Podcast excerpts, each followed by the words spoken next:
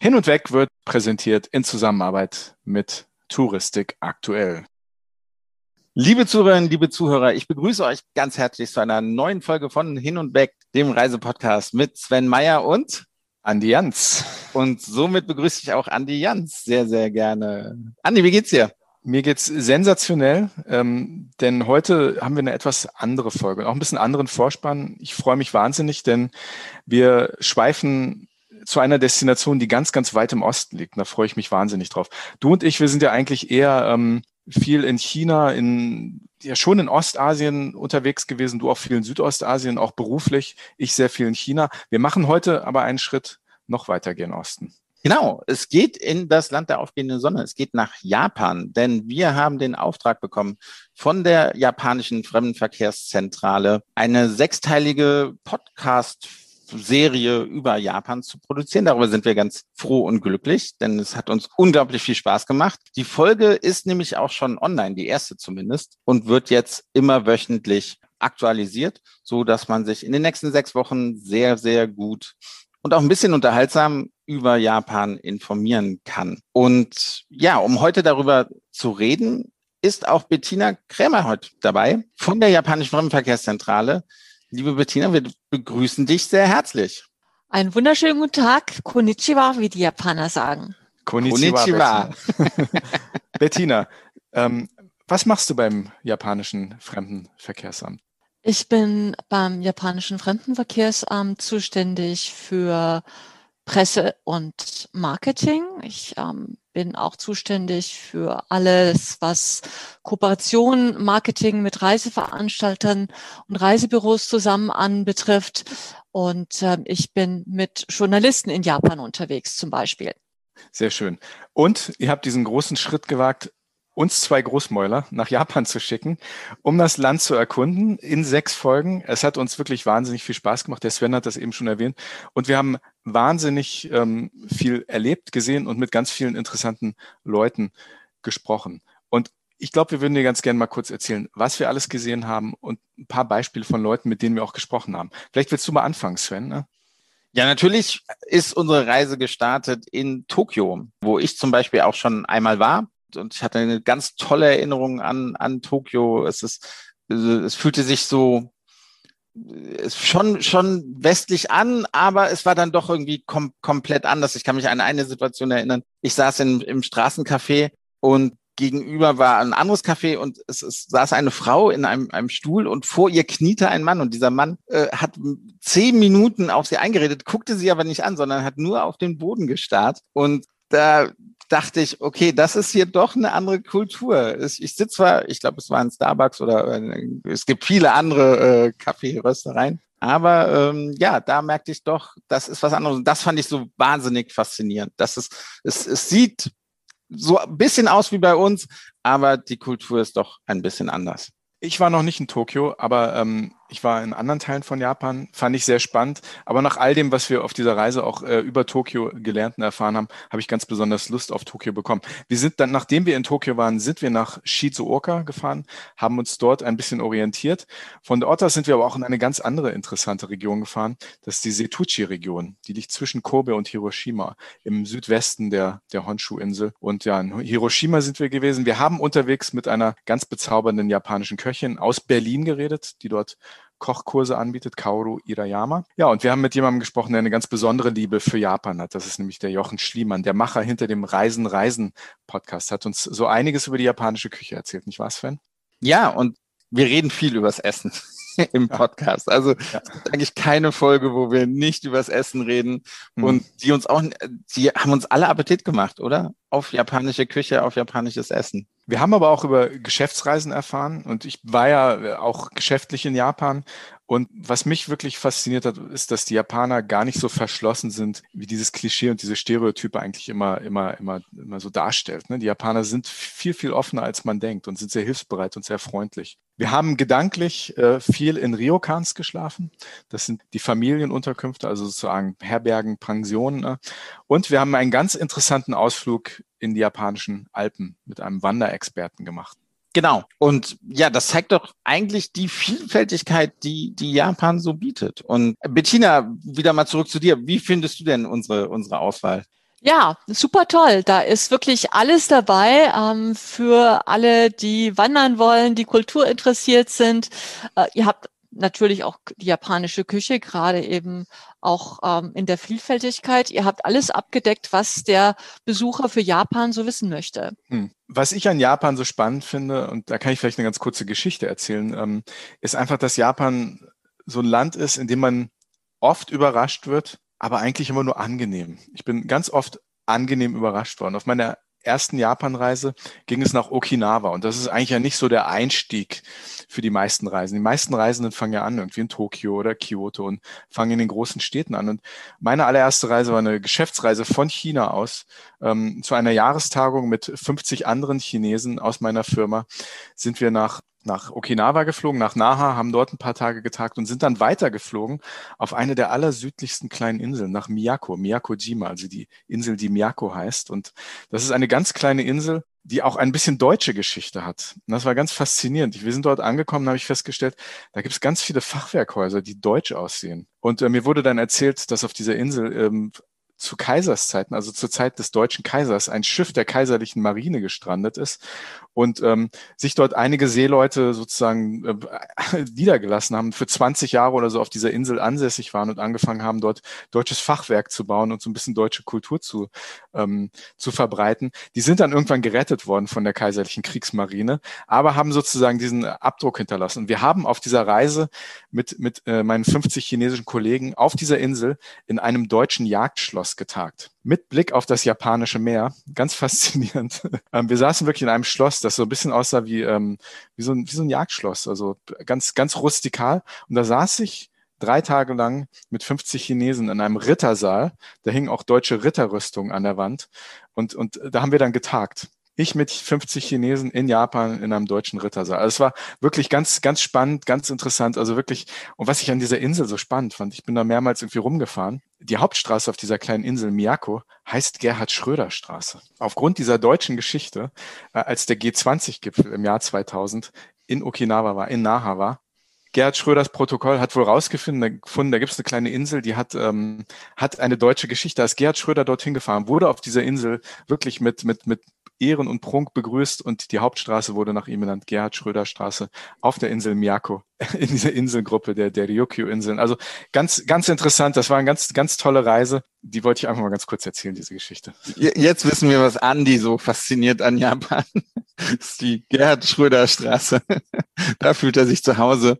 Ähm, ich würde aber ganz gerne nochmal Bettina fragen. Was, was fasziniert dich denn? Du bist ja schon wirklich seit, seit vielen, vielen Jahren für, für die japanische Fremdenverkehrszentrale tätig. Was, was fasziniert dich denn an, an Japan so?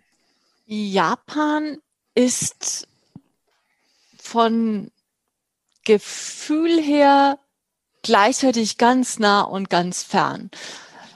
Es ist ja wirklich vieles so, dass man es denkt, auf den ersten Blick wiederzuerkennen. Ähm, moderne Städte, ähm, Alpen, Berge, Seen, vieles ist ähnlich, aber vom Gefühl her, von der Art und Weise, wie die Japaner leben, was sie machen, äh, wie sie das Leben sehen und was ihnen wichtig ist, ist vieles auch ganz anders als bei uns. Dieser ähm, Gemeinschaftsgeist, den es in Japan gibt, der durchdringt wirklich alles und ähm, hat auf der einen Seite dann dieses besondere Naturerlebnis, dass man in der Shinto-Religion die Natur beseelt sieht und sie als lebendigen Partner akzeptiert, ohne den das Leben nicht möglich wäre. Auf der anderen Seite natürlich auch dann riesengroße Städte baut, wo die Natur komplett zu verschwinden scheint.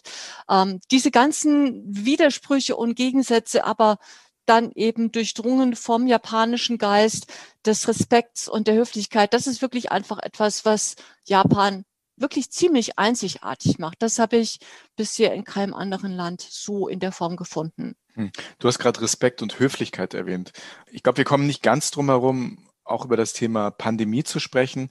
Aber Respekt und Rücksicht und Höflichkeit, das ist ja schon lange sehr verankert in der japanischen Kultur. Also auf meiner ersten Japanreise, da gab es all diese Dinge, die wir jetzt hier als so revolutionär ansehen, also Spender mit Desinfektionsmitteln, das gibt's ja, ja schon ewig. Ne? Und auch das Maskentragen ist dort vor allem im Winter ja eine ganz normale Routine, vor allem in öffentlichen Verkehrsmitteln. Ne? Ja, das stimmt. Ich kann mich gut erinnern, bei den ganzen letzten Reisen, die ich mit Journalisten im Herbst oder ähm, im Winter gemacht habe oder auch mit Reiseveranstaltern, da wurde ich damals vor der Pandemie immer gefragt, ja, die ganzen Japanerinnen und Japaner laufen mit Masken herum. Warum machen die das? Haben die Angst vor uns? Und ich habe immer gesagt, nein, das ist einfach nur ein Zeichen der Höflichkeit. Wenn man erkältet ist in Japan und ähm, nicht zu Hause bleiben kann, dann ist man in der Öffentlichkeit, in öffentlichen Verkehrsmitteln, da wo es eng wird, mit Maske unterwegs, um eben sein Gegenüber vor allem, was man hat, möglicherweise an Krankheitserregern zu schützen. Und ähm, das ist einfach wirklich eine ganz normale Höflichkeitsmaßnahme. Wie, wie ist denn oder wie war denn die Situation in, in Japan? Kannst, kannst du darüber was sagen? Also gab es Lockdowns ähnlich wie bei uns? Nein, das, das gab es in der Form nicht. Die Japaner waren insofern sehr gut auf die Pandemie vorbereitet, als dass sie eben schon vor 20 Jahren mit ähm, SARS-1 Erfahrungen gesammelt hatten und tatsächlich dann eben auch eine Strategie für diese Pandemie entwickelt hatten. Man hat in Japan ähm, wirklich sehr frühzeitig auf Abstand und auf Masken gesetzt. Man hat darauf gesetzt, dass man eben Cluster schnell findet und verfolgt. Und das hat sehr gut funktioniert. In Japan gab es bisher sehr wenige Fälle, sehr wenige Todesfälle. Und die Japaner sind stolz darauf, dass das Ganze eben zwar mit Beschränkungen, aber ohne Lockdowns vonstatten ging. Mhm. Wir haben auf unserer zumindest äh, Kopfreise durch Japan, die wir jetzt in diesen sechs Podcast-Folgen gemacht haben, sind wir ja doch immer wieder mal auf das Thema Olympiade, also Olympische Sommerspiele gestoßen, die eigentlich für 2020 geplant waren, die jetzt aber terminiert sind für 2021. Ähm, es zeichnet sich ja ab, dass die Olympischen Sommerspiele höchstwahrscheinlich ohne internationales Publikum stattfinden werden, aber es zeichnet sich auch statt, dass sie stattfinden werden. Korrekt? Das ist mein Eindruck. Ähm, Im Moment kann man natürlich noch nichts eindeutig sagen. Ich glaube, es wird erst so war zumindest zuletzt aus einem Interview mit ähm, Thomas Bach zu hören, die Entscheidung endgültig erst in einigen Wochen, also irgendwann im April oder vielleicht sogar im Mai, dass die dann fallen soll. Aber im Moment sieht es tatsächlich so aus, als würde Olympia stattfinden, aber vielleicht eben ohne internationale Besucher. Ja. Bevor wir vielleicht gleich zu unserem weiteren Gast kommen, von dir noch, du kennst ja Japan wirklich in- und auswendig. Dein Lieblingsort in Japan? Ja, das ist wirklich schwierig, weil es so viele tolle Orte gibt. Aber ähm, dann da, Lieblingsort und Lieblingsessen. Zwei Aufgaben. Mein, ja, also trotz so vieler, vieler, vieler Erfahrungen muss ich sagen, dass mein Lieblingsort tatsächlich die kleine Insel Naoshima ist. Das ist eine Insel in der Seto-Inlandsee, die ihr schon erwähnt habt. Und die hat wirklich unglaublich viel zu bieten. Sie ist unglaublich schön. Der Ausblick drumherum auf die vielen anderen kleinen Inseln ist einfach sagenhaft. Es gibt dort weiße Strände, es gibt ähm, dichte Wälder und das hat wirklich so ein bisschen Südostasien-Feeling. Abgesehen davon hat die Insel auch ein internationales Kunstprojekt mit großartigen Museen, mit den ähm, Seerosen von Monet zum Beispiel in einem vom Stararchitekten Tadao Ando erbauten großartigen Museum zu bieten. Es gibt dort lokale Künstlerkooperativen, die tolle Sachen machen und man hat dort eben auch wirklich ganz tolle Begegnungen mit der einheimischen Bevölkerung. Also ich war dort das erste Mal mit einer Journalistengruppe unterwegs und dann kam eine sehr nette, gepflegte alte Dame aus dem Haus, als wir durch das Dorf ähm, in Naoshima liefen und fragte, wer wir sind, was wir dort machen. Und schwupps waren wir auf einem Tee eingeladen in einem wunderschönen, alten, traditionellen japanischen Haus mit der Gastgeberfamilie und haben uns uns dort dann eben ähm, zum Tee gesetzt, uns unterhalten und äh, alle möglichen Sachen ausgetauscht. Das ist wirklich einfach etwas, was so typisch japanisch ist und das alles in dem Setting mit Kunst, Kultur, Natur, das ist wirklich ziemlich einzigartig in Japan. Hm. Am Seto-Binnenmeer haben wir auch ein bisschen Inselhopping gemacht. Also in einer der späteren Folgen können die Hörerinnen und Hörer auch da ein bisschen drüber erfahren. Bettina, vielleicht zu guter Letzt, wo können unsere Hörerinnen und Hörer mehr über diesen Podcast erfahren? Also auf welchen Kanälen werdet ihr ein bisschen Werbung dafür machen? Ne? Ja, also ähm, natürlich auf unserer ähm, Seite kann man den dann hören und ähm, wir werden auf allen möglichen Kanälen über ähm, die touristischen Medien, über die ähm, Reisefachzeitschriften, ähm, Websites, äh, Newsletter von den ganzen Organisationen Werbung machen, damit wir eben möglichst viele Zuhörerinnen und Zuhörer gewinnen und möglichst viel über Japan erzählen können. Mhm. Also am besten anfangen auf eurer Webseite, die wo zu finden ist? Unsere Website ist japan.travel.de und dort finden dann alle Podcast-Folgen ihre Heimat. Okay, sehr schön. Da finden wir eine Heimat. Das ist aber nur unsere zweite Heimat, denn wir müssen dazu sagen, das ist äh, kein Podcast, der unter dem Namen Hin und Weg stattfindet. Aber wenn man sucht Japan und dann Meier und dann Jans, ähm, dann werden wir hoffentlich zu finden sein, wenn man dann auch noch Japan dazu gibt. Äh, sollte in dem Mix irgendwas bei rauskommen in der Suchmaschine, ne? Auf jeden Fall. Also ich bin zu, also ich bin, unsere Zuhörer sind nicht dumm, ne, Andi. Jetzt tu nicht so, als ob die unseren Podcast nicht finden würden. Das tun, das tun sie auf jeden Fall. Gut, äh, vielleicht schließe ich auch ein bisschen von mir auf andere. Ja, musst du nicht tun, musst du nicht tun. Alles klar. Liebe Bettina, vielen, vielen lieben Dank, dass du uns ähm, ja ein bisschen äh, den, beim Vorspann geholfen hast, Andi und mir, äh, dass wir ein wenig äh, mit dir über, über Japan sprechen konnten, über den Podcast, über das Projekt. Und ja, wir haben uns sehr gefreut. Es waren wirklich spannende Wochen. Wir haben viel, viel über Japan gelernt und ich glaube, wir, wir können schon sagen, dass unsere nächste Fernreise, wenn es wieder möglich ist, ey, die wird nach Japan gehen. Also auf jeden Fall wird es da irgendwie, uns hat es tierisch Spaß gemacht und sehr, sehr viel Lust auf, auf Japan. Hm, es ist lange her, dass ich so viel über Essen mit jemandem geredet habe. Ja. Sehr viel über Essen geredet. Teilweise musste ich äh, nach den Aufnahmen, nach der Produktion rausrennen und Sushi kaufen. Also ganz komisch, was der Podcast so mit mir gemacht hat. Ich habe sogar angefangen, Rahmen selbst zu machen, ne? Also das, das war dann meine Leidenschaft, dass ich jetzt ja Brühen selber mache für, für die Rahmensuppe und sowas. Ja, hat Spaß gemacht. Ja, super. Vielen Dank an euch beide. Und ähm, ja, ich freue uns natürlich schon total auf diese ganzen unterschiedlichen Podcast-Folgen. Wir werden sie allen unseren Freunden, Bekannten und Verwandten, die nicht rechtzeitig weggelaufen sind, mitteilen. Und ja, sehr gespannt darauf, was da im Einzelnen zu hören sein wird. Danke, dass ihr beide das gemacht habt. Sehr gerne und danke an euch. Und dann Sven, dann gucken wir, ob wir danach noch nach Japan reingelassen werden. Aber ganz bestimmt. Ganz, ganz, kurz, wir haben heute einen Gast, ähm, der maßgeblich daran beteiligt war und immer noch ist, äh, dass Japan als Reisedestination in den letzten 20, 25 Jahren wirklich groß geworden ist, auch in den deutschsprachigen Quellmärkten. Ja, und ich freue mich wahnsinnig auf das Gespräch mit ihm. Los geht's. Hin und weg. Der Reisepodcast mit Sven Meyer und Andi Jans.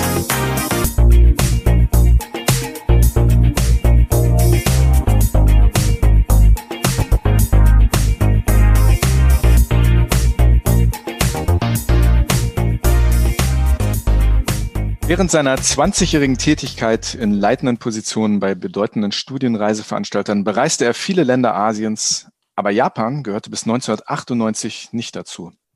Erst dann entdeckte er bei einer ausgedehnten Privatreise das Land der aufgehenden Sonne. Dieser Aufenthalt zeigte ihm, dass der Reiseboom, den viele Länder Asiens seit den 1970er Jahren aus Deutschland erlebten, Japan noch nicht erreichte. In seinen Augen hatte bis dahin vor allem der Mythos Japan und gewisse Vorurteile dem Land als Reiseziel gegenüber eher geschadet. Die Erkenntnisse aus seiner Japanreise reiften schließlich zur Geschäftsidee von JF Tours, dem führenden Japan-Spezialisten in Deutschland, Österreich und der Schweiz.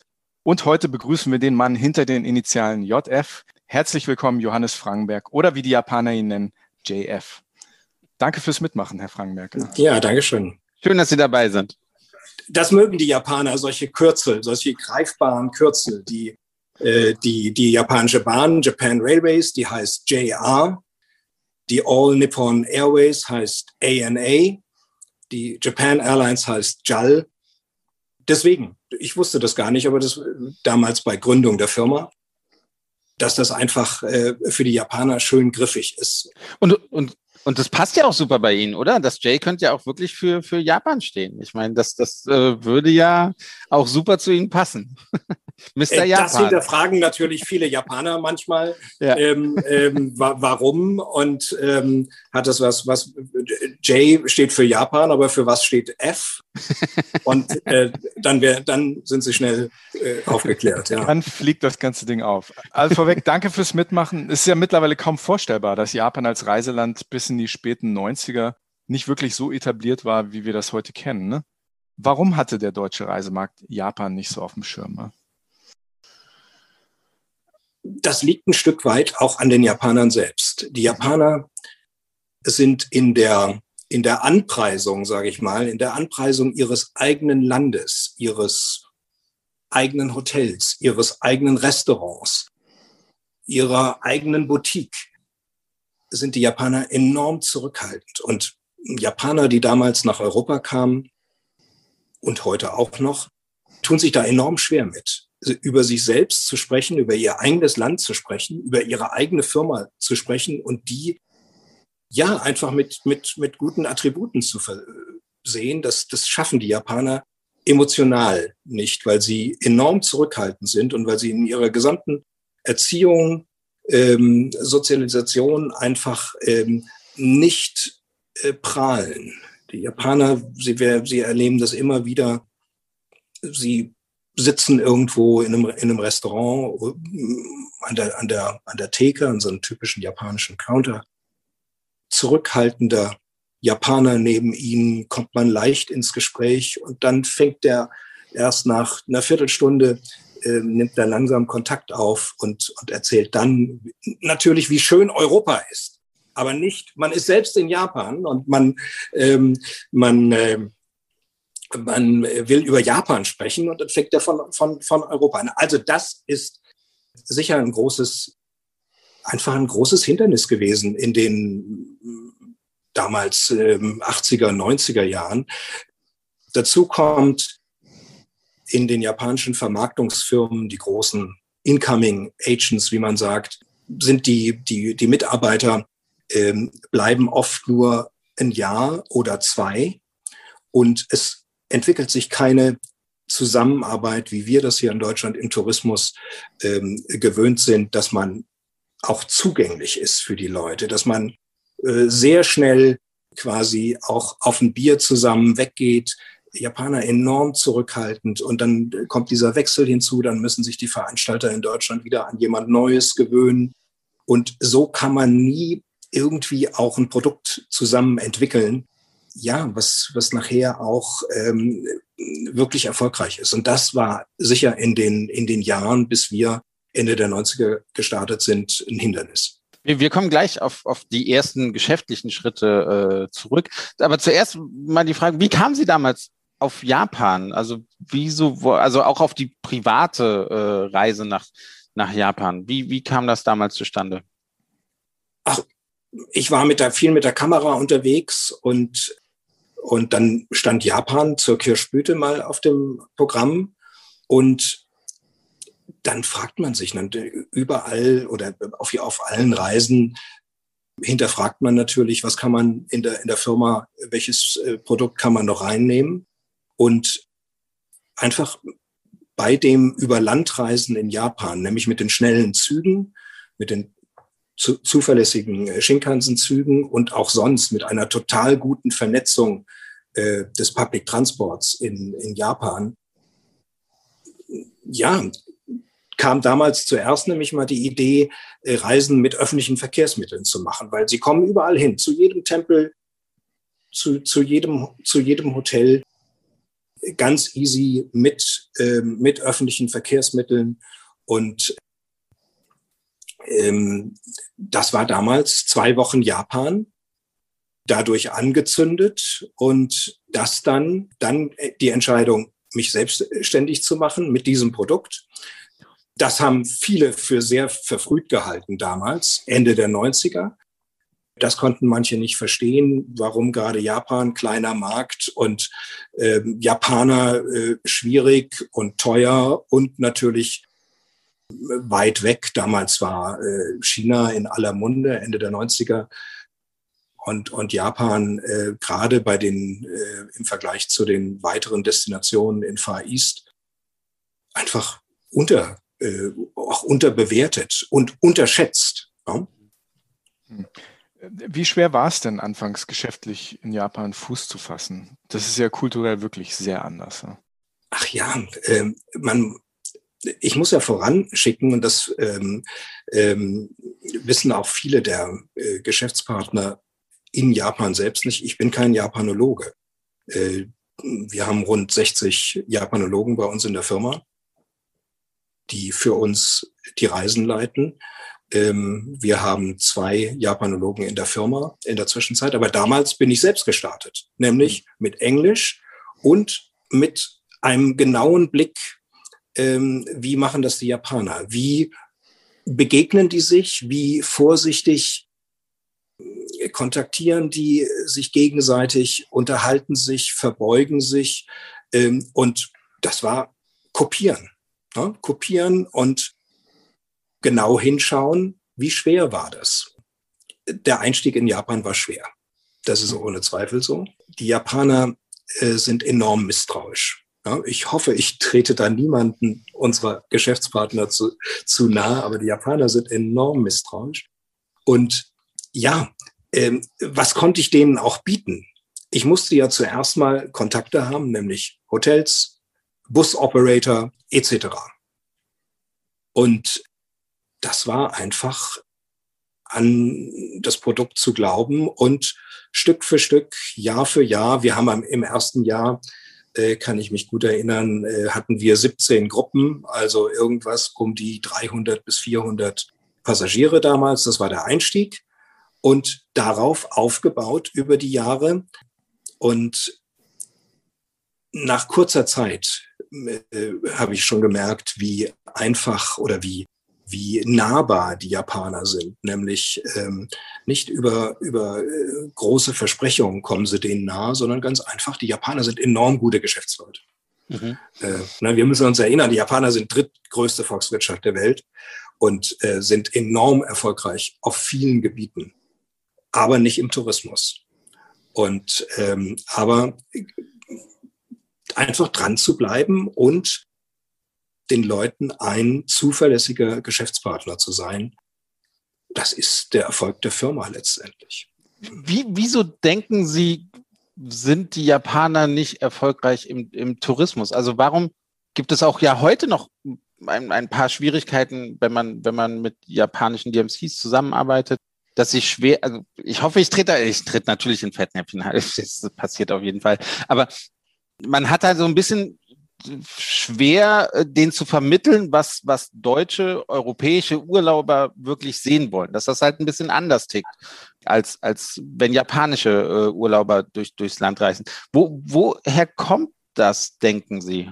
Wir, wir Europäer, wir würden ja auch sofort neue Geschäftsfelder sehen, oder? Wenn, wenn wir, wenn, also warum sehen die Japaner nicht das Business, was dahinter ist? Äh, oder warum fällt es denen so schwer, das, das so zu sehen? es treffen ja zwei aufeinander. Die, zwei, die, einmal den japanischen Vermarkter, einmal den deutschen, den japanischen Verkäufer, den deutschen Touristikeinkäufer jetzt mhm, bei, den, mhm. bei, den, bei den Veranstaltern. Und ähm, ganz offen, das ist vielen deutschen Veranstaltern, es ist vieles zu um, in Anführungsstrichen zu umständlich, zu langwierig. Der Japaner möchte mal, möchte zuerst wissen, was ist denn das für ein Typ, mit dem ich hier zusammen? Ja? Interessiert er sich für den Fußball oder hat der Frau zwei Kinder? Wo, äh, wo lebt er in Hamburg? Und ähm, ähm, den, den Menschen dahinter zu verstehen, das ist für die Japaner enorm wichtig in der, mhm. in der, in der Geschäftsbeziehung. Und nicht gleich anzukommen, ich kenne das von mir selbst. Man sitzt mit einer, mit einer äh, Agentur zusammen, fährt in ein, in ein Land, was man neu äh, bewerben will. Und dann, dann äh, hat man dahinter schon ganz konkrete Pläne, auch Wachstumspläne. Das interessiert die Japaner zuerst mal nicht. Im Gegenteil, die sind, sind da wirklich ein Stück auch abgeschreckt, wenn man äh, mit, mit großen Zahlen ankommt. Japaner, da kommt wieder das, so ein bisschen das Misstrauen. Und ähm, ich denke, dieses Aufeinandertreffen auf, das, auf der einen Seite dieses wenig zugängliche der Japaner im ersten Moment, nachher sind das wunderbare Trinkkumpels, äh, ja, ähm, und äh, eine, eine, eine Herzlichkeit, eine, eine persönliche Verbindung, auch über das Jahr, auch jetzt gerade während der Corona-Krise. Aber der Einstieg ist schwer und wenn man das verstanden hat, dann hat man den, hat man irgendwo, ähm, hat man den Fuß drin. Mhm. Ja. Vertrauen ist ja sicher ein ganz wichtiger Faktor, ne? Dass, Absolut. man mit Menschen, denen man nicht vertraut, auch nicht einfach einen Vertrag unterschreibt. Ne? Absolut. Sondern dass man eine Beziehung aufbaut, die dann auch über den Vertrag hinausgeht. Und das ist dann ja oft, und das habe ich auch in China oft gesehen, Beziehungen, die ein Leben lang halten, ne? die, die über das, das rein schriftlich verklausulierte Geschäftsding, äh, was man gemeinsam aufzieht, ja dann auch hinausgeht. Aber kommen wir mal in die Gegenwart. Wie sieht es denn in Japan derzeit mit dem Pandemiegeschehen aus? Gut, worauf wir schauen, ist äh, Olympia. Mhm. Denn ähm, wenn, ich weiß nicht, in Deutschland scheint es im Moment nicht durchgedrungen zu sein, dass Olympia ohne Zuschauer aus dem Ausland stattfinden wird. Die Entscheidung ist in den japanischen Medien seit dem letzten Mittwoch oder Donnerstag durch aber hier in Deutschland noch gar nicht, ähm, noch gar nicht irgendwo angekommen. Ich habe sie in keinem Medium gefunden. Also Olympia ohne Zuschauer, das ist den Japanern zu riskant. Die Japaner gehen davon aus, dass sie erst komplett auch im September durchgeimpft werden, äh, sein werden. Die äh, Impfungen haben leider auch in der ersten, in der letzten Februar, ersten Märzwoche begonnen in Japan, auch mit einer Priorisierung, ähnlich wie bei uns.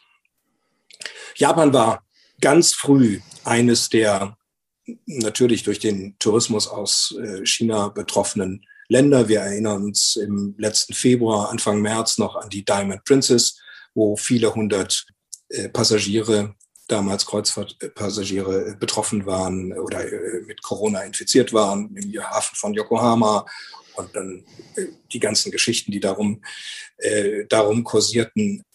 Wir sind im letzten Jahr in Japan noch gewesen mit unseren Gruppen mit dem letzten Abflug 16.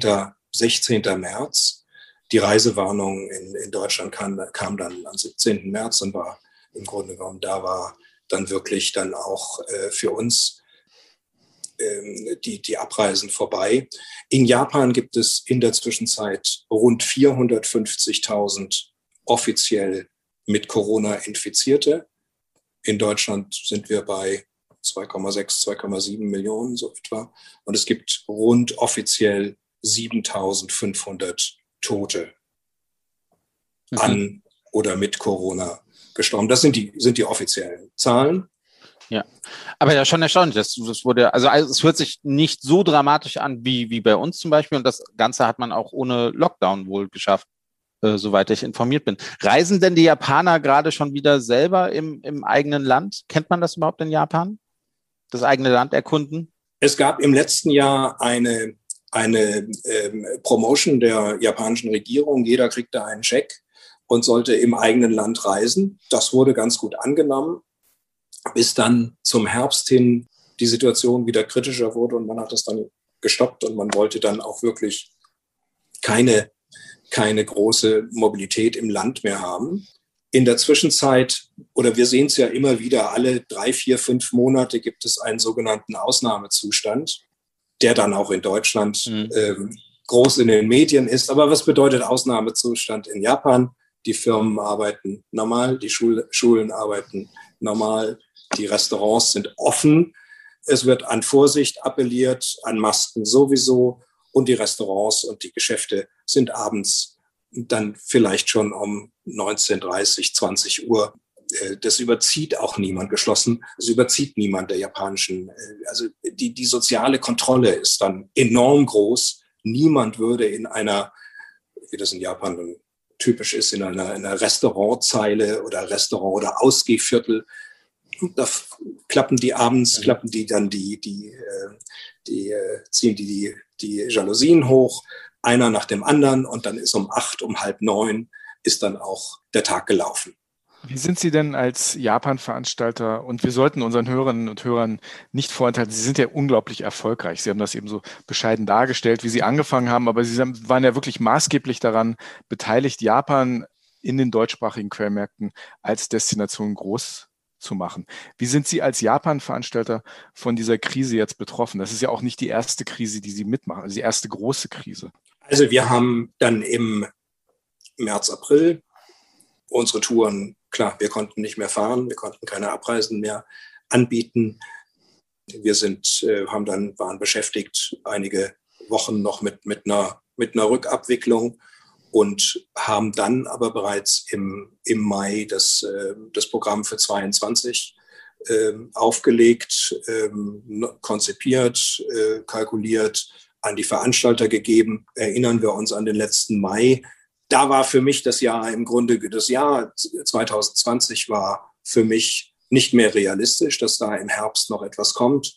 Die Impfungen waren weit und wir haben dann auf 21 äh, äh, gehofft und wissen jetzt so viel, dass wir in 21 bis Mai haben wir unsere Touren im Moment abgesagt. Und ich weiß nicht, durch die Olympia-Entscheidung auch ohne Zuschauer, ohne ausländische Zuschauer, ob wir überhaupt in 2021 noch äh, Touren an den Start bekommen. Ja, das bedeutet bei, bei, uns in Zahlen ausgedrückt, ja, jedes Jahr rund 25 Millionen, also Umsatz rund 50 Millionen durch, durch Corona äh, jetzt äh, irgendwo absehbar, ja, hm. Umsatzschaden vom Umsatz mal abgesehen, ähm, was meinen Sie, bedeutet diese Krise auch für die Qualität der Reisen? Also was passiert, wenn Menschen, nicht nur in Japan, aber generell in, in vielen Zielgebieten, wenn, wenn die Expertise schwindet, wenn die Reiseleiter sich neue Jobs suchen und vielleicht auch nicht in die Touristik zurückkehren? Was, was ist Ihre Einschätzung, was die Qualität der Reisen angeht in der Zukunft? Ja, Sie haben es Sie schon angesprochen. Ähm, gerade ich betrachte jetzt die Fernreisen, ja, die, die, die Studienreisen, die Fernreisen viele Länder, die ähm, nicht so schnell wie die, wie die erste Welt in, in Japan zurückkehren werden. Äh, wenn ich an den gesamten asiatischen Bereich irgendwo denke, Indonesien und Indien und auch, auch Südamerika, die werden sich weitaus schwerer tun. Da wird es länger dauern, bis die Bevölkerung so weit durchgeimpft ist.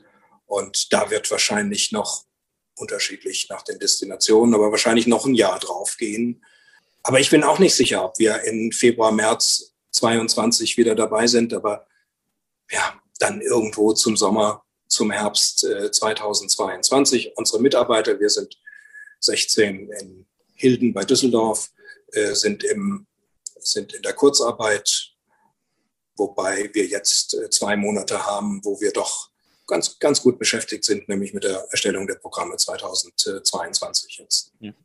Ähm, Sie, das kann man ja ruhig sagen, Sie produzieren ja Reisen eigentlich für all die großen äh, Reiseveranstalter äh, hier in Deutschland, für, für Japan ähm, und sind bekannt für ihre für Zubucherreisen hier auf dem deutschen Markt. Können Sie unseren Hörerinnen und Hörern einmal kurz erläutern, was das genau ist, was man sich unter Zubucherreisen vorstellen kann?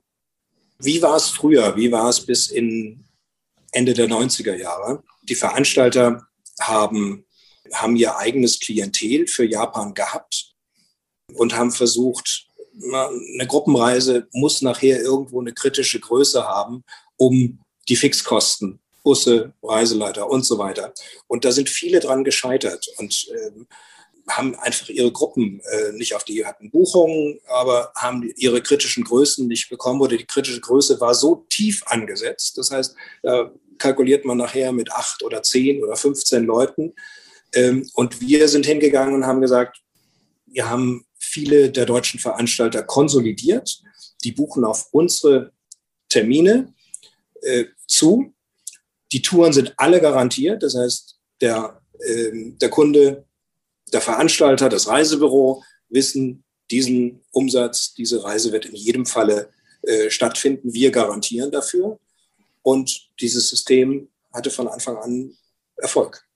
Mhm.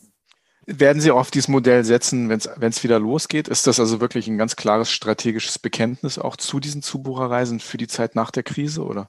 Ja, ja, ja. Wir beobachten leider äh, den Marktaustritt einiger Veranstalter in der Zwischenzeit.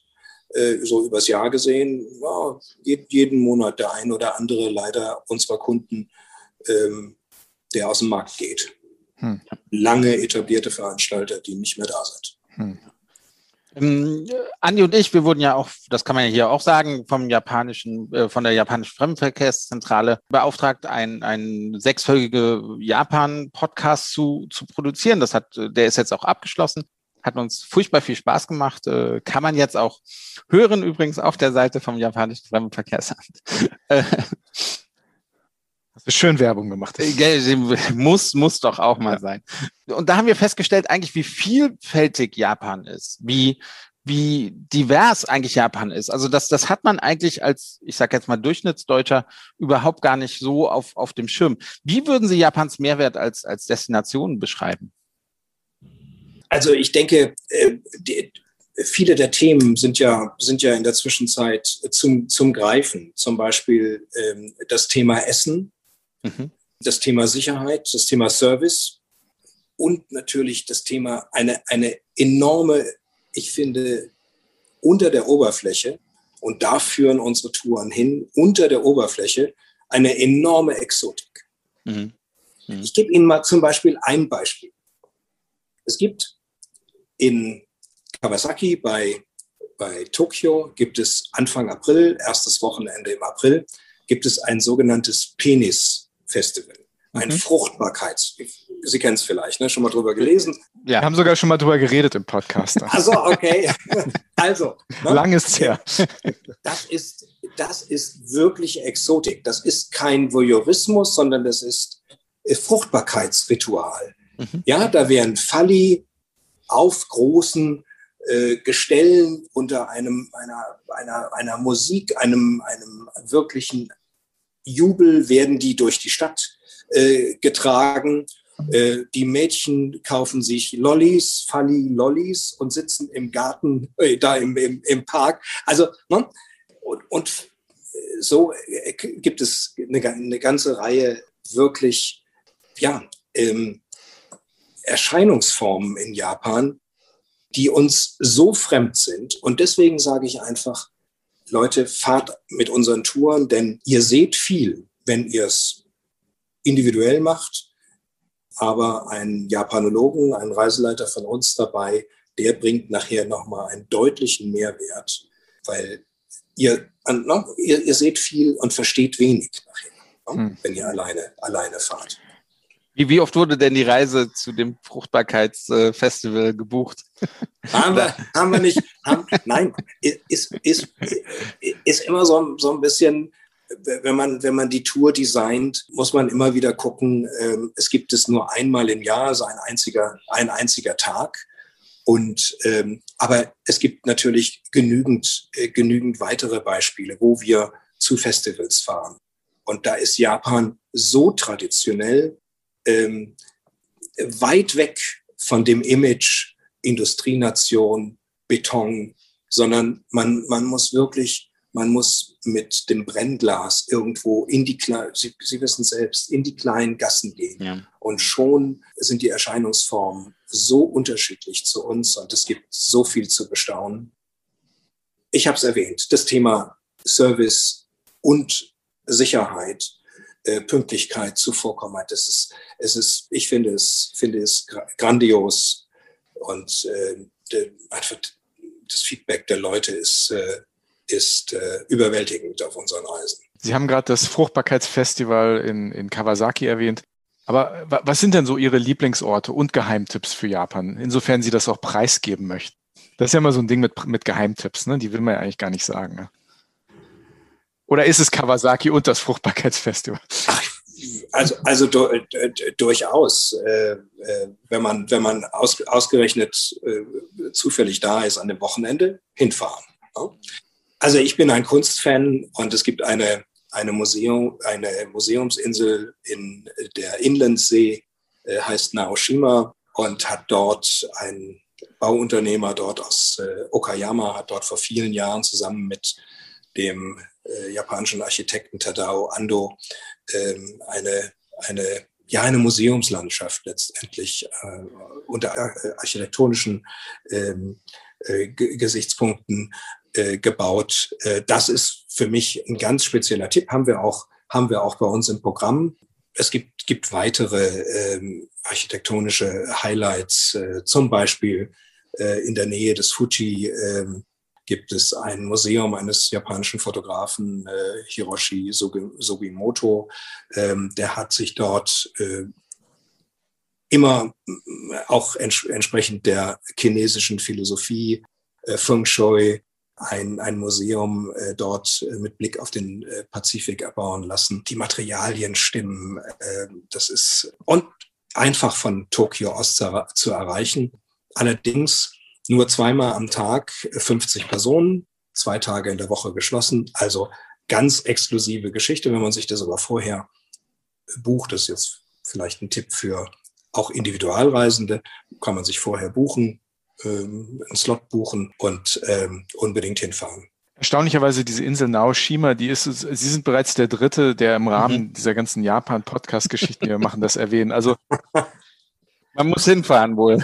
Naoshima, wir sagen es nochmal, wir werden dafür nicht extra bezahlt. Naoshima, scheinbar ähm, wirklich absolut sehenswert. Ne? Ja. Bin auch ja. sehr neugierig geworden. Unbedingt. In Tokio haben wir eine neue Geschichte, das heißt Team Lab.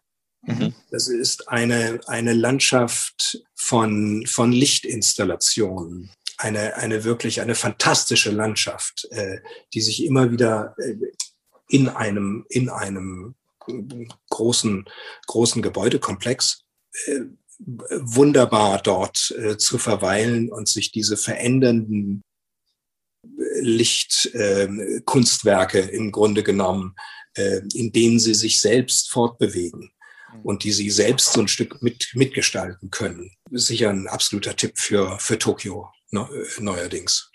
Eine, eine Arbeitskollegin von mir war 2019 waren sie in diesem Museum und sie fand das wirklich faszinierend. Und die Bilder, die sie mir dann da gezeigt hat oder die Videos, das ist also unglaublich. Das, äh, man denkt wirklich, man wäre in einer anderen Welt und mit so viel Liebe auch, auch gestaltet worden. Und man findet auch sehr viele Bilder auf Instagram über, über diese Installationen da auf jeden Fall. Nicht abschrecken lassen durch wenn es heißt, äh, da muss man, muss man lange stehen oder wenn man sich auch äh, dort nähert. Man, man sieht quasi Schlangen so ein bisschen um, um, um zwei Häuserblocks oder so. Mhm. Aber das ist in Japan nie so. Die Japaner sind enorm, enorm fähig, äh, solche, solch einen großen Andrang auch zu managen. Mhm. Und äh, man, man steht dort und das ist keine halbe Stunde, steht man in so einer fließenden Schlange, immer bewegt sich was und plötzlich ist, ist man drin. Wir haben ja jetzt schon ein paar Sachen gehört.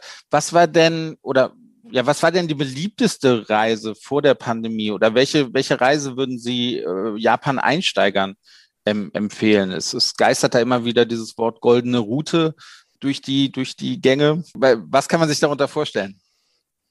Ach, goldene Route ist eigentlich ein Begriff, der, der, der den die Japaner erfunden haben. äh, die ist wirklich golden. Also klar, über den Preis der Reisen verkaufen sich natürlich die Touren am besten. Das sind auch unsere Touren. Neun Tage, zehn Tage. Äh, wir bieten Touren zum Beispiel über die Discounter an. Das haben wir schon äh, zurückgehend in das Jahr 2008, 2009 gemacht. Also Discounter bieten sind sehr gute Japan-Anbieter mit qualitativ hochwertigen Reisen. Mhm, mh.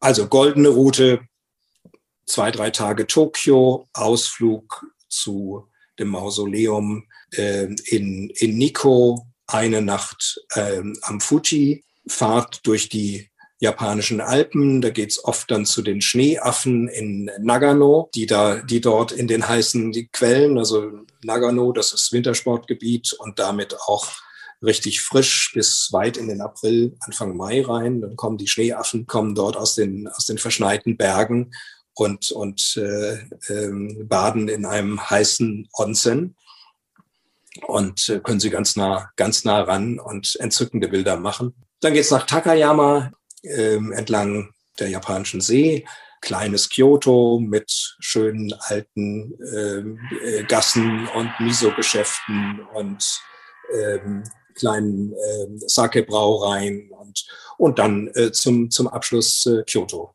Sie vermissen es auch, ne? Man, man hört das. das. Das schwingt so ein bisschen Sehnsucht mit, wie Sie davon erzählen. Ne? Ja, ich war jetzt zum zweiten, zum zweiten Mal, werde ich nicht in der Kirschblüte in Japan sein. Sonst hm. Gebe ich offen zu, lege ich mir meine Dienstreisen so, dass ich äh, zur Kirschblüte da bin. Und ähm, denn äh, das ist schon ein ganz besonderes Ereignis. Ähm, das steht jetzt an. Ne? In einer guten Woche geht das in, geht das in Tokio los, im, im Süden natürlich längst. Mhm. Äh, in Okinawa und in äh, Nagasaki und äh, Hiroshima, da müssten die Kirschen eigentlich jetzt schon blühen. Hm. Ich habe das schon ein paar Mal erzählt. Meine erste Begegnung mit Japan war tatsächlich Okinawa. Und ähm, jedem Japaner, dem ich das erzähle, der nicht aus Okinawa ist, der schlägt dann die Hände über dem Kopf zusammen und sagt, das, das kann ja gar nicht sein, dass dein, dein, dein erster Eindruck von Japan Okinawa war, weil das ist ja so weit weg von allem anderen und vom Festland und so weiter und also vom, von, von der großen Insel Honshu. Aber für mich war das unglaublich interessant zu sehen, wie, wie da, also was da zusammenkommt an Kultur, auch dort auf in dieser Inselgruppe Okinawa, an viel Vielseitigkeit. Ich habe gerade im Vorspann, habe ich schon meine Geschichte erzählt, von der kleinen Insel Miyakojima und der Gerhard Schröder Straße, die man dort findet. Ja. Also das waren so, so meine ersten Eindrücke von Japan waren eigentlich genau das, was Sie sagen. Das war vieles sehr überraschend, aber alles angenehm überraschend. Also so eine angenehme Exotik. Und das ist eine Sache, die, die glaube ich, mit der Japan wirklich punkten kann. Ne? Absolut. Dieser Überraschungsmoment, der, der, der so einzigartig ist. Ne?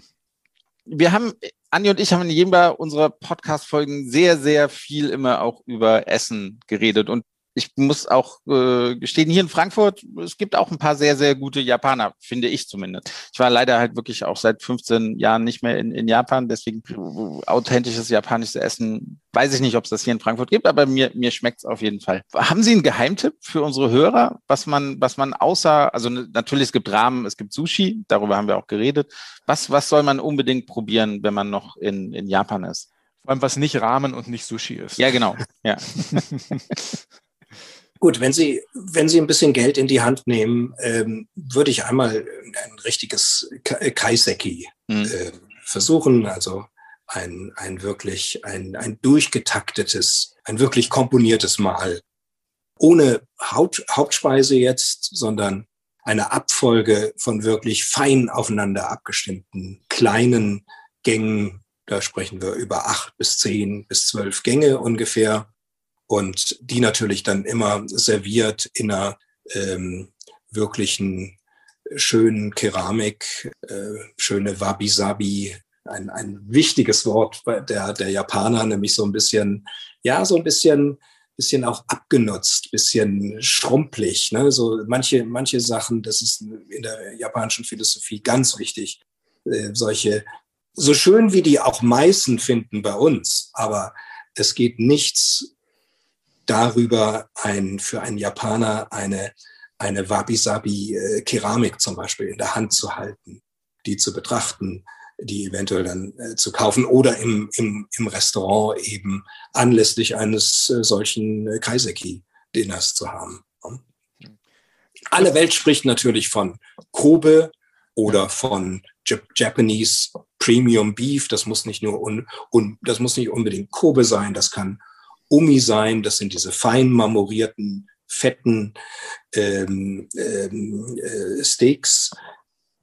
Da gibt es dann nachher, je nachdem, nur 100 oder 100, 120 oder maximal mal 150 Gramm auf dem, auf dem Teller. Das ist für uns, das ist aber auch nur wieder eine Komponente eines, eines gesamten, gesamten Essens. Und da haben wir dann eben entsprechende Preise. wenn Sie da an der Metzgerei vorbeiliegen. Die haben dann nach außen in der Scheibe, haben die diese unterschiedlichen Qualitäten auch liegen. Und da sind wir dann schon bei 100 Gramm ungefähr im Einkauf, je nachdem. 100 Gramm geht vielleicht bei 30 los, 40, 50, 60 Euro. 100 Gramm im Einkauf in einer, in einer Metzgerei für, für so ein schönes Stück äh, Japanese äh, Premium Beef. Also nichts, nichts für die Frühstücksstulle, sondern das ist schon was, schon was anderes. Vielleicht ganz kurz noch ein bisschen äh, Werbung dann in eigener Sache. In Folge 6 unserer ähm, sechsteiligen Serie reden wir auch ein bisschen über Kaiseki und da haben wir auch ein ganz interessantes Gespräch mit einer japanischen Meisterköchin, die uns ähm, so ein bisschen in das Thema Kaiseki eingeführt hatte. Und, und ich habe noch tatsächlich, bevor wir wahrscheinlich jetzt gleich auch zur Schnellfragerunde bekommen, äh, noch eine persönliche Frage, weil Sie kennen sich da bestimmt sehr, sehr gut aus. Ich bin ein japanischer Whisky-Fan. Kennen Sie sich da aus? Was würden Sie mir empfehlen? Wohin soll ich fahren? Was, was muss ich mir angucken? Und ist es einfacher, in Japan die Whiskys zu bekommen als in Deutschland? Also jetzt haben Sie mich bei einer Frage erwischt, die, ähm, die mir auch öfter gestellt wird und wo es dann heißt, kannst du mir so einen, weiß nicht, äh, zwölf Jahre alten, äh, ich komme da nicht dran, kannst du mir das nächste Mal einen aus Japan mitbringen? Und Ja, ich muss ja. sagen, nein, ich komme auch nicht, komme auch, auch nicht dran an die ähm, Nikas und, ähm, und, und Santoris. Also ich bin jetzt kein, kein Whisky, Okay, kein okay. Äh, Whis- Whisky-Experte. Also die, die zweite Frage brauchst du gar nicht stellen, Sven. nein, nein, alles gut. Ganz, ganz, ganz schwierig, auch in, auch in Japan, ähm, auch in Japan ranzukommen. Ja. Mhm. Und da sprechen wir dann gleich über Preise von äh, 3, 4, 5, 600. Ne? Ja, genau, genau. Limitierte Auflagen, gibt's halt nur so und so viele Flaschen und meistens gehen die halt schon, also kommen die gar nicht in den öffentlichen Verkauf, sondern gehen schon vorher unter der Ladentheke weg oder werden auf Jahre vorreserviert. Und ja, vieles bleibt in Asien und wenig kommt, kommt rüber nach, nach Europa. Was für ein schönes Schlusswort. Sven. Was sind wir schon zum Ende, oder? Nein, noch nicht ganz, noch nicht ganz, noch nicht ganz. Wir haben noch eine Schnellfragerunde, die wir mit jedem Gast machen, wo es zum Schluss der Gast zwei äh, Optionen kriegt, aus der er dann auswählen muss, ähm, müssen Sie eine Entscheidung treffen, ob Sie das erste oder das zweite auswählen. ne? Und die erste Frage, die stellt Sven. Ja, Düsseldorf oder Hamburg? Hamburg. Jawohl. Tut mir weh, aber gut. Ich bin halt Düsseldorfer eigentlich. äh, Oder so ein Meine Frau, bisschen. meine Frau ist Hamburgerin. Ich äh, habe in Düsseldorf studiert, bin nach über viele Umwege ähm, wieder zurückgekommen und jetzt äh, fast seit, äh, seit 30 Jahren in Düsseldorf gewesen. Und ich fahre morgen wieder hin und freue mich jetzt schon drauf. Okay. Sehr schön. Damit kann ich leben, aber Andi freut sich trotzdem ein bisschen mehr als ich. Ja, das kann eigentlich nur die richtige Antwort sein. Zweite Frage. Tokio oder Kyoto? Ich, ich würde jetzt sagen Naoshima, aber nein. Ich, ja, äh, Kyoto ist das kulturelle Herz und Hm. äh, ähm, aber keine Japanreise ohne, ohne Tokio. Also Kyoto, aber trotzdem Gu gute Ja. Antwort. Ja. Shinkansen oder Mietwagen in Japan? Für eine kurze Reise absolut den Shinkansen. Mhm. Aber keine Angst vor dem Mietwagen. Mhm. Das ist also einfach zu machen alles. Ne? Das ist mit einem ähm, Führerschein, das geht allerdings nicht mit dem internationalen Führerschein, sondern Sie brauchen eine Übersetzung des äh, sozusagen des japanischen ADAC, Mhm. der, den, den muss man dann über eine Agentur äh, oder uns ähm, über uns äh, besorgen. Das heißt, das ist eine Übersetzung des deutschen Führerscheins durch die JAF, Japan Automobile Federation. Da helfen Sie auch bei. Also wer, wer uns äh, von den Reisebüros, von unseren Reisebürokunden danach fragt, den besorgen wir denen über unseren, über unseren Tokio-Vertreter.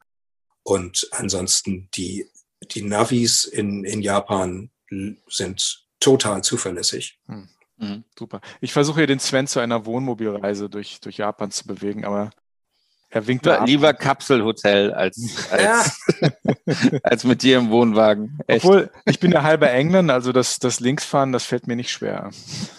Kein Problem. Aber unterwegs in den, in den Wohn, äh, also im Wohnwagen, äh, es gibt, ja, ich weiß nicht, also besser rausschneiden. Ne? also wirklich, Wohnwagen fällt mir nicht so richtig was ein, weil ich finde, es gibt unterwegs ähm, zu wenig Höhepunkte in Japan.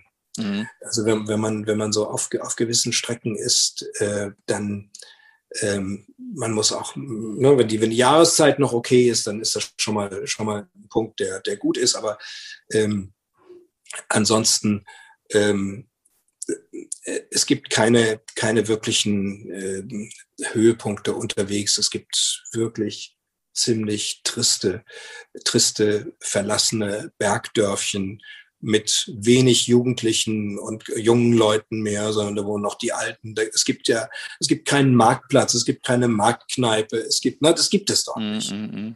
Ähm, das ist nicht so, nicht so wie hier, wo sie schön über Land fahren. Und keine Kneipen jetzt haben sie mich. Also Wohnmobil ist raus. Wohnmobil ist raus. Nächste Frage. Wiener Schnitzel oder japanisches Tonkatsu-Schnitzel? In Japan Tonkatsu, in Wien Wien. okay. Den lassen wir mal gelten. Äh, kurze Frage, Tonkatsu-Schnitzel. Kurze Erläuterung für unsere Zuhörerinnen und Hörer. Ja, das ist im Grunde genommen auch ein paniertes äh, Schweine, Schweine, äh, das Wiener Schnitzel ist ja ein mhm. Kalb, aber in mhm. Japan ist das Tonkatsu ein, ein Schweineschnitzel in der, ja, äh, paniert, ähm, kurz ins, ins Fett gehalten.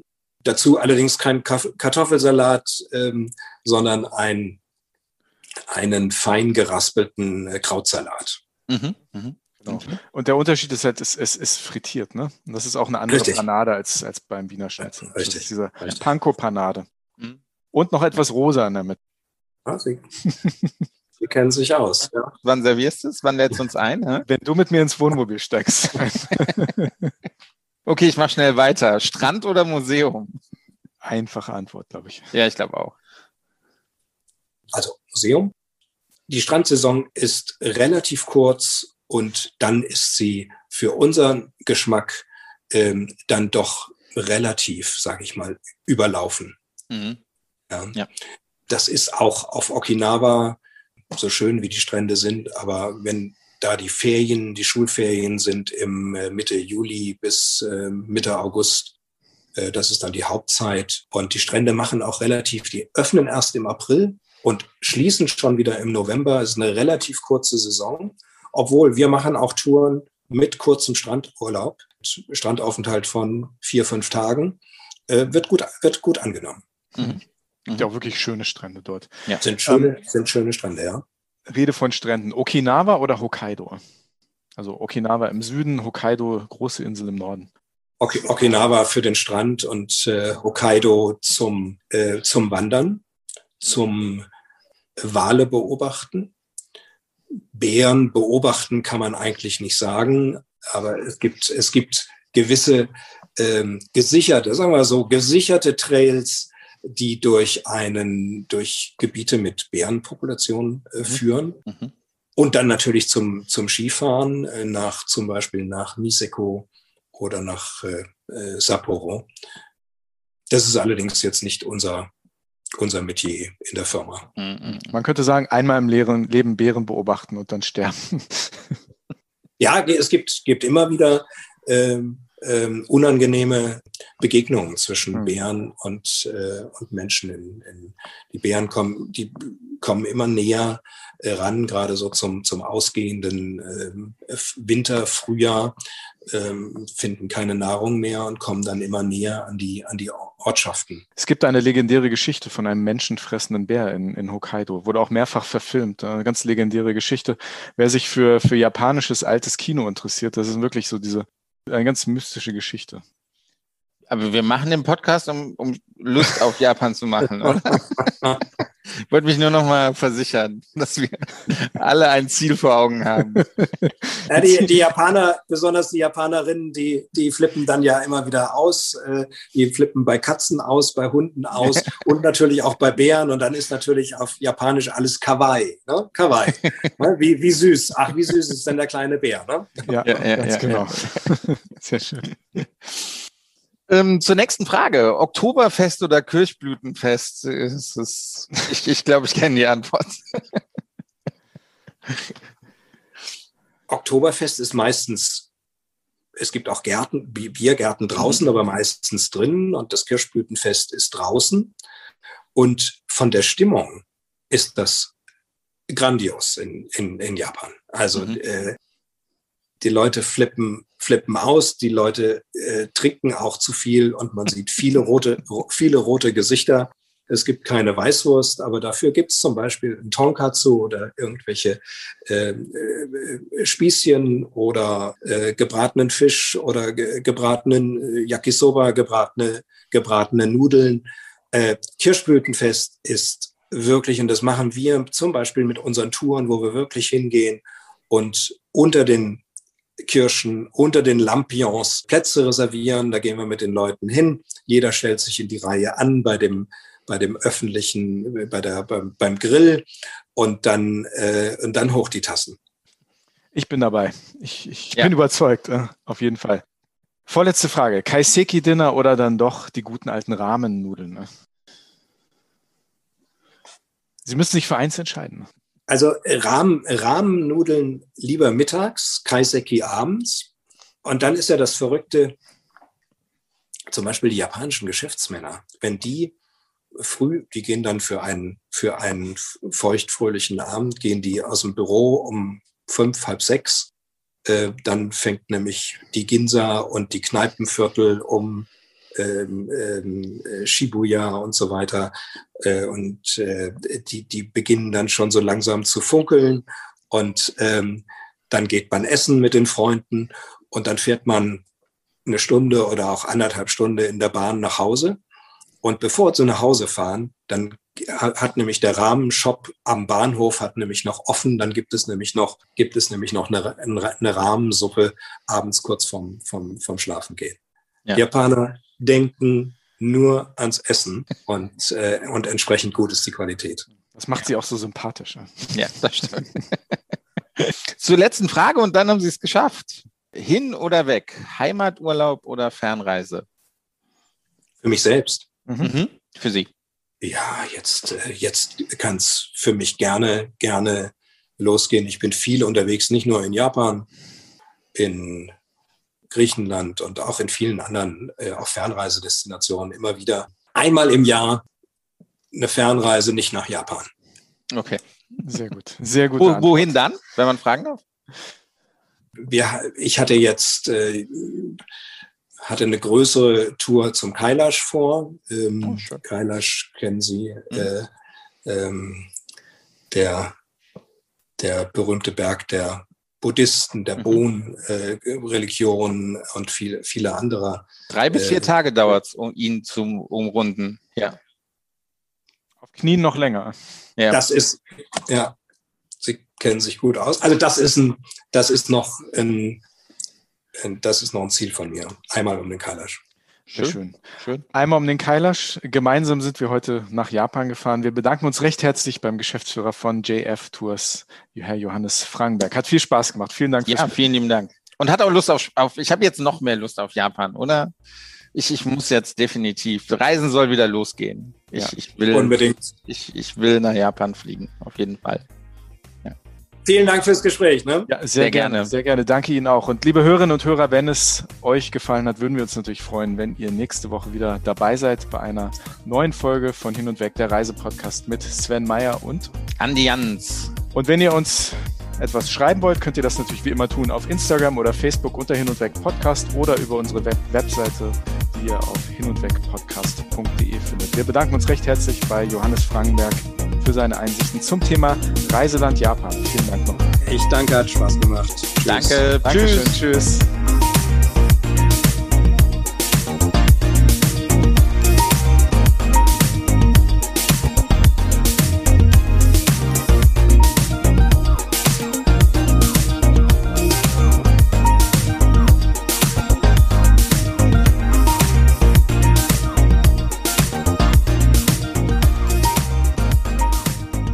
Hin und Weg wurde präsentiert in Zusammenarbeit mit Touristik aktuell.